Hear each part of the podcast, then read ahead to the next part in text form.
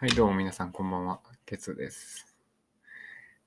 今日はね、あの、タイトルとしては、あのアダルトビデオが皆さんに及ぼす影響と、あとは、やめたらどのくらい、ね、いい効果があるかってところを、あの、お話、僕の実体験もね、あとは、ま、科学的なお話も交えて、お話できたらなと思うんですけども、まあ、なんでね、急にこんな話をしだすのかっていうことなんですけども、実際にね、僕の、僕はね、ほんまに、どんくらいから、13歳ぐらいからかな。13歳ぐらいから、もうお母さんの携帯を使って、アダルトビデオを見出して、でね、それから、もう本当につい最近20、まあ僕今24歳なんですけど、24歳の、まあ毎日してたのはほんまに半年前ぐらいかな。半年前ぐらいまでね、ほんまに毎日、オナニーばっか吹けてて。でね、まああの、いろいろとまあ、途中でね、問題とかも発生してたんですけど、まあ、ほんまにその面と向かってね、そのアダルトビデオで、を見ながら、そのオナニーをするっていうところで、あの、まあ、問題が起きたのは、まあほんまに最近の話やったんであれなんですけど、まあその、何が起きたかっていうと、僕の身にね、あの、彼女とエッチをするときに、チンコ、うんすみません、ちょっとあの、あの、ま、物が立たないと。そう、物が立たないってなったんですよ。僕はもうその彼女のことも大好きだったし、ね、すごい可愛かったし、魅力的だったのにもかかわらず、僕もめっちゃね、その、なんていうんやろう、エッチしたいという気持ちももちろんあったんですよ。性欲もあったし。でもね、あの、まあ、物は反応しないっていうことが起きて。でね、まあ、その理由もわからないわけじゃないですか。普通にまあ、毎日ジム行ってて健康な体やって自分は思ってたしね。まあ、タバコは吸ってたんですけど。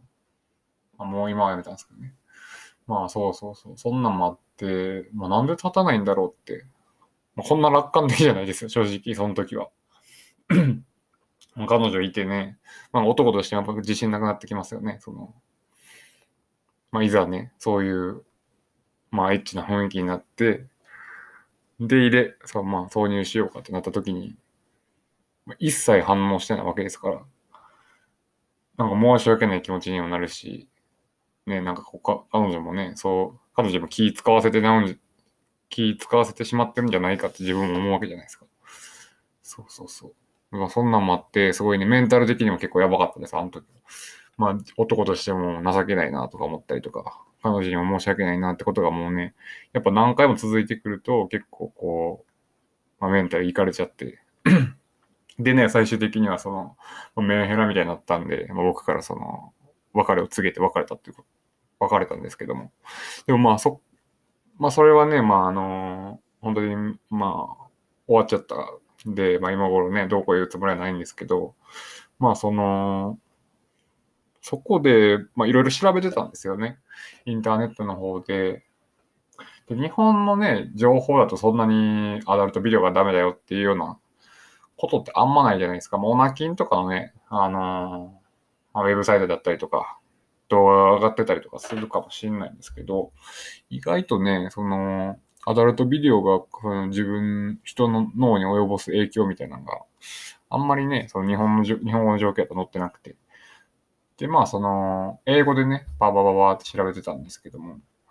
英語で調べたりね、あの、 TED Talk とかでね、結構その、アダルトビデオが、そういう人の、人間の脳にどういう影響を及ぼすのかってこと結構語られる方々、語られて、語られてる方がいて、で、しかもね、その動画が、 TED Talk の動画が、2017年ぐらいに上がってたんですよ。あ、そんな昔からそういう話があったんだっていう、その、ね、まあ、あの、英語でポルノって言うんですけど、ポーン、ポーンって言うんですけど、ポルノが、その、脳に及ぼす影響みたいなんで結構ね、その動画とかで語られてたり、語られてたりして、で、まあ、その、結構最近ね、そういう PED っていう、ED っていうじゃないですか、その男の人が立たないの。で、そのポーン ED っていうのが増えてるらしくて、若いわ若者に。そう。で、まあ、そのポルノアダルトビデオが影響で僕立たなかったんで、そういうところで知ったんですけど。で、まあ、その、そういったところも含めて、それ以外にね、もちろんその、一般的に健康であれば、もう、硬くもなって、こう、ね、重力に逆らって上の方向を向くようなものが立たなくなるわけですから、それ以外にはやっぱり悪いことがあるっていうふうに書かれてたんですよ。書かれてたりとか言われてたりしたんですよ。で、まあその、まあ他のね、あの、どういった影響を及ぼすか、悪い影響を及ぼすかっていうところに言うと、まああの、不安であったりとか、あとはその社会的な、なんていう不安ですかね。そのまあ人に話しかけづらいとか、人と話すのが怖いとか、そんなんを感じやすくなったりだったりとか、まあうつ病になりやすくなったりだったりとか、あとはね、まあ自信がなくなったりとか、まあ、結構そういうメンタル面的なことが多いんですけど、うん。まあそれ以外にも集中力が続かないだったりとか、まあ、あとは実際に、まあ、女性関係がね、その気づきづまあ、勇気がないってなったら、その気づきづらくなるんで、女性に告白するのもね、勇気がいると思うんで。そうそうそう。で、まあ、そういうね、あの、もっとね、フィジカル面でも、あの、まあ、運動しなくなるとか、まあ、そういったところがあるんですけど、そうそうそう。で、まあね、そういったところで、まあ、こんな効果があるんだって思ってて、じゃあね、やめた方がいいじゃんと思ったんですけど。で、結構調べてたら、その、海外では no fap movement っていうのがあるらしくて、まあ、ファップっていうのがその、オナニーをするっていう、なんで、スラングみたいな、アメリカのスラングみたいな感じなんですけど、まあ、 no fap、オナニーをやめましょうよっていうそのムーブメント、動きですね。 no fap movement っていうのがあるらしくて、で調べてたらその海外の2チャンネルみたいなところの、 Reddit ってあるんですけど、そこにね、あの、 no fap っていうコミュニティがあって、大体それが今どんくらいかな今多分50万人ぐらいおるんじゃないですかね。ちょっと正確な数字わかんないんですけども。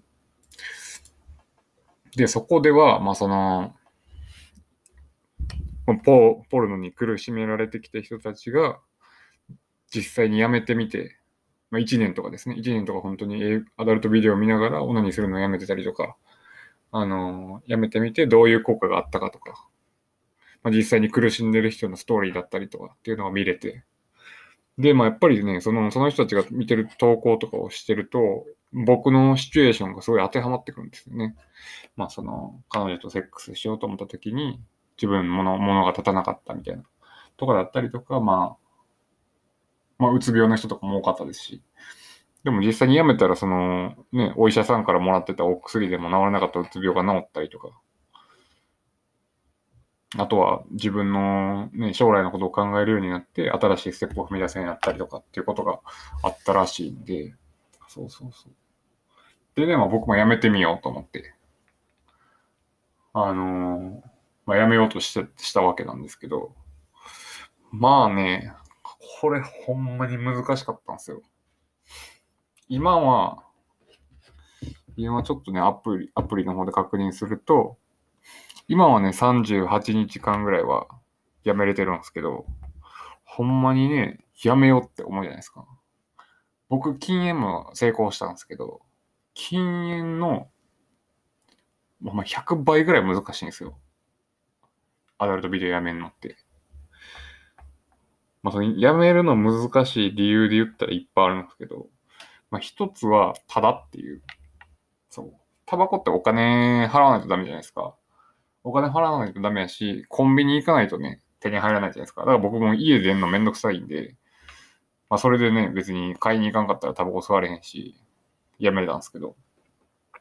アダルトビデオってね、今携帯でもね、その、無料で見れるし、ね、パソコン僕結構パソコン好きなんでね、パソコン触るんですけども、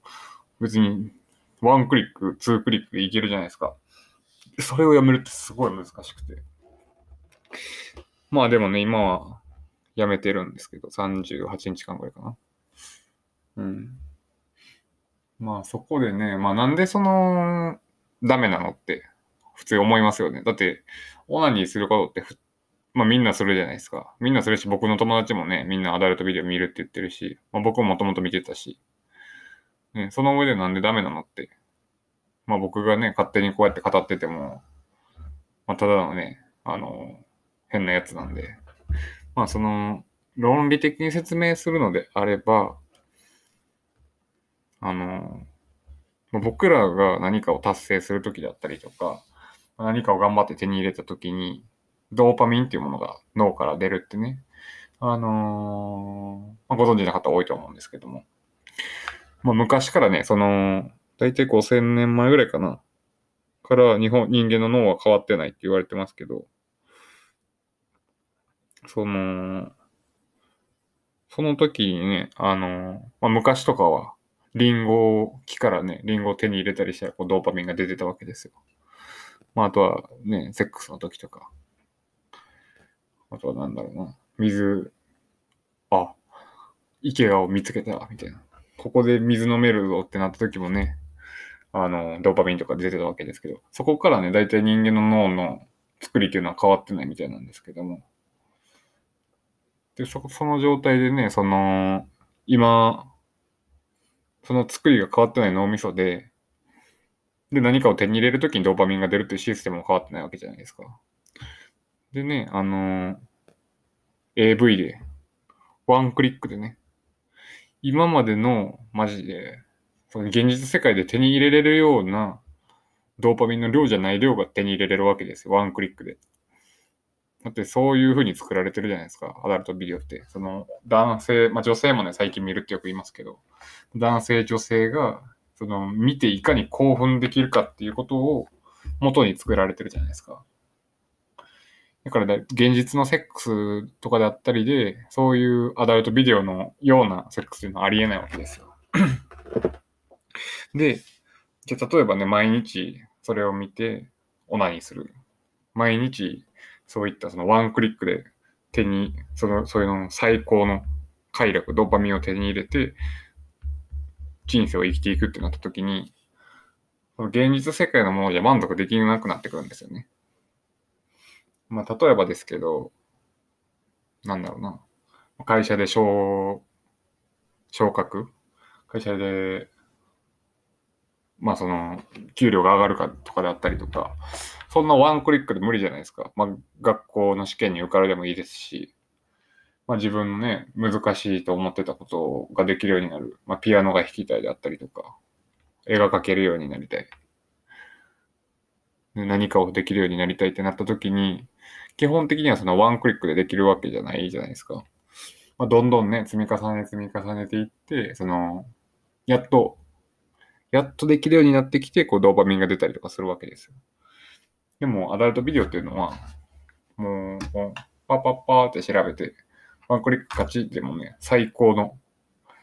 今までに得たことないぐらいのこのドーパミンが出るわけですよ。って慣れてきてしまうと、まあ、現実世界では満足できなくなってくる。自分の脳みそは。そう。これがね、一番の問題点なんですよ。やからね、普通のエッチしようと思っても、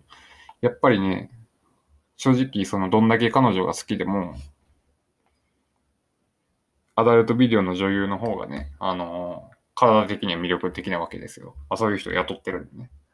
そうそうそう。だからね、その興奮度で言ったら全然足りないんですよ。だからね、あのー、まあ、ボーン ED っていうのも出てくるし、だからね、そう。まあ、実際に、その、ポルノでで起きうる問題、実際に現実世界で、ね、目に見えて起きる問題がそこぐらいしかないんで、この水面下で隠れてるんですね、他の部分っていうのが。だから僕はね、その実体験の方で言うと、辞めて今38日ぐらいですけども、その時、その38日だけで感じれるのが、まあ、人と話すのが楽しいと思うようになった。正直、オナニーにふけてる時はね、僕家で、マジで、あの、家出ずに人とできるだけ話したくないなぐらいの生き方してたんですけど、最近はね、その、些細なことでも楽しく感じるんで、まあ、外に出てね、人と話したりとか、会ったりするのだけでも楽しいし、うん。あとはね、朝立ちがね、止まらないんですよね。これ不思議なことに。あのー、アダルトビデオ見てね、毎日オナニーしてる時なんか、朝立ちなんか本当にしないんですよ。まあ、これは人によると思うんですけど、僕の友達は全然するって言ってたんで、僕マジで立たなかったですし、そのちょっとね、エッチなことを考えて勃起するっていうことがほんまになかったんですけど、最近はね、ちょっと、まあ、これはま困りもんでもあるんですけど、もうちょっとエッチなこと考えるだけで、もう、ピンピンになるんですよ、ほんまに。今までにないぐらいね、その勃起力がすごいなっていうのと。そうそう、そんだからね、まああとは、勇気が出てきたかな。まあ今はね、その、まあ精神的なことなんで、その皆さんにね、あんまりこういう風に変わりましたって声を大にして、まあ、言い、言いたいんですけど、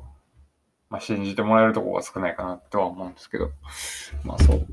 勇気が出てきたから、まあ人前でね、話すのも全然、昔はほんまにこう思われたら嫌やからちょっと同調しとこうであったりとか、自分の意見を言うの控えてた節はあったんですけど、最近はなんか勇気が出てきて全然自分の意見とかも言えるようになったし、まあ人との付き合いもね、一歩なんか踏み出して、まあ、濃い付き合いをできるようにもなってきたし、うん。あとはね、集中力がすごい持つようになったかな。あの、まあ、もともと僕本好きやったんですけど、本読むって言ってもね、1日にね、10ページ、20ページぐらいの読んだら、もうすぐ他のことしたいとか思ってたんですけど、最近ね、一冊丸々読めちゃったりするんですよね。その集中力上がりすぎて。そう。一回読み出してもう一冊読み終わるまでずっと読めるみたいな。だからね。まあ、あとは、なんやろな、僕の経験じゃなくて、そのテッドトークとかで話されてた、その、辞めた人のストーリーで言えば、まあ、その先のことが考えれるようになったと。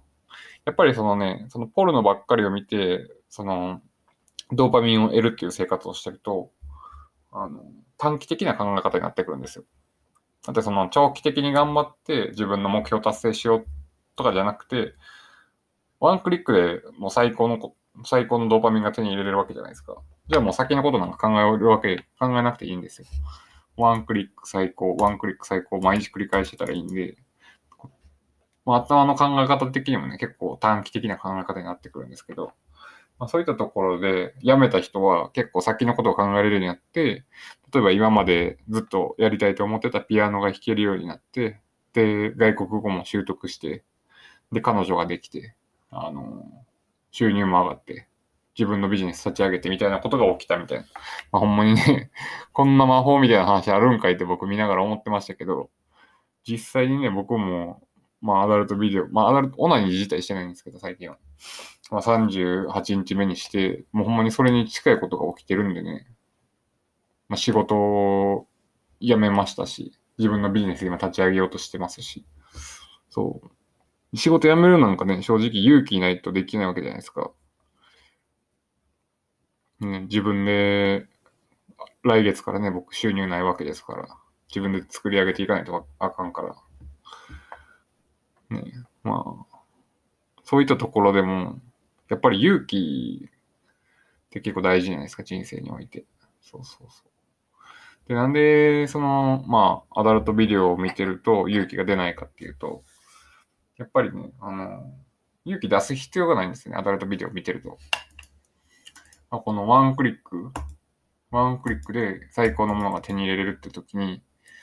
失敗しないじゃないですか、このクリック。どんだけそのね、まあ、PC でね、やってる人も、まあ、スマホやったらタップやと思うんですけど、こう、タップってまあ失敗しないじゃないですか。その、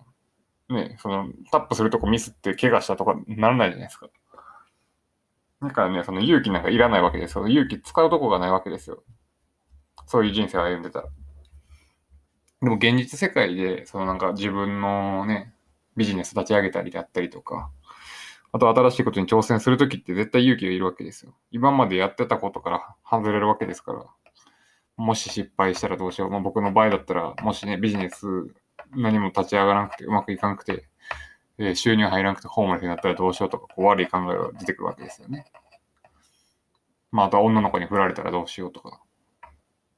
告白してね。で、まあ、そういった勇気を必要ないんで、そう、ポポルノのプロセスの、プロポルノのね、あの、繰り返してると。なんで、やめるとね、やっぱりそういったところと向き合う必要が出てくるんですよね。まあ僕ビジネス立ち上げるにあたって、まあそのホームレスになったらどうしようというのは、マジでね、200回ぐらい考えたと思うんですけど、まあ、それを考えるたびに僕は成功してるイメージをして、でね、不思議なことに、不思議なことにっていうか、まあこういう時に僕オナニーしてたんだなと思うんですけども、そういった不安な時、めちゃくちゃオナニーしたくなるんですよね。あ、これうまくいかんのちゃうかなって、ちょっとネガティブな考え浮かぶじゃないですか。そういう時にめちゃくちゃオナニーしたくなるんですよ。だからよく考えてみたら、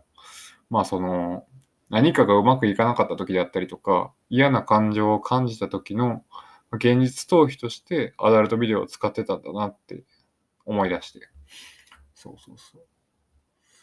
だからね、まあその、実際にね、今は現実と向き合って、そういうネガティブな感情とも戦ってるわけなんですけども。戦ってるっていうか、戦ってるって言い方悪いかな。まあ、実際にそう感じてることを受け止めて、で、ポジティブな考えに変換してるって感じかな。そうそうそう。だからね、実際にその、まあ、女性も男性も、あの、今聞いてくれてる人の中でね、まあ僕が言ってることが、ね、しん、何言うとんねんこいつって思う人もまあいるとは思うんですけども、ま、実際にその30日間やめてみてほしいなと僕は思うんですよね。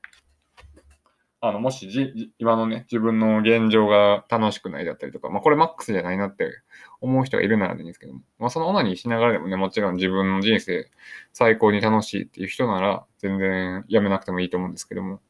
でもね、僕が今までこう調べて得た知識だったりとか、まあ実体験から言うと、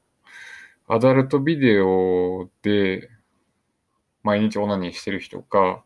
絶対幸せになれないんですよね。これは正直断言できます。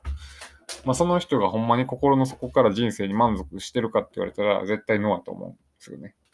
何か物足りないだったりとか、あの、欲が止まらないだったりとか。まあ今はそうですね。僕はそう思うんで、皆さんにもね、まあ、この気持ち、この体験をね、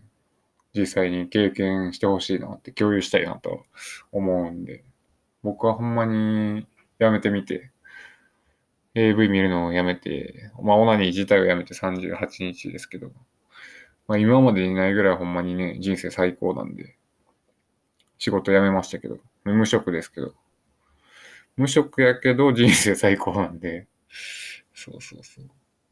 まあ皆さんにはこれ味わってほしいなっていう。あとはね、あの、僕今38日目って言いましたけど、ほんま一番辞めてたん40 5日ぐらいかな。45日ぐらいやめちゃったんですけど、あのー、まあ、マックスじゃないです。もうやめようって頑張ってから、僕ほんまに19回ぐらいかな。あの、アプリでね、アプリで表示さ、あの、アプリでカウントするアプリ、そのやめて何日間かってカウントするアプリがあるんですけども、それでね、19回ぐらい失敗してるって出てるんで、多分ね、それに出てないアプリで19回やったら多分ね、30回ぐらいはやめようと思って無理やってっていうのを繰り返してると思うんですよ。だからね、ほんまに、あの、もしね、あの、ま、どうやってやめれるかみたいな興味がある人いたらコメントくれたらね、またそのエピソードも作ろうと思うんで、あの、一旦、もし、その、自分は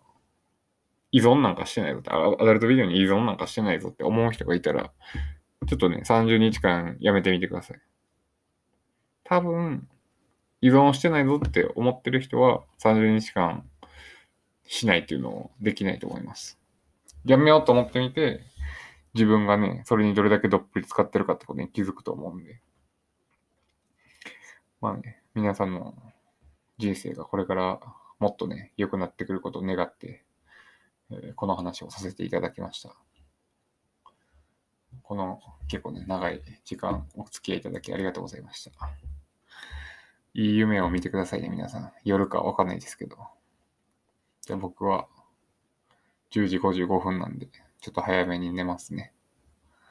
おやすみなさい。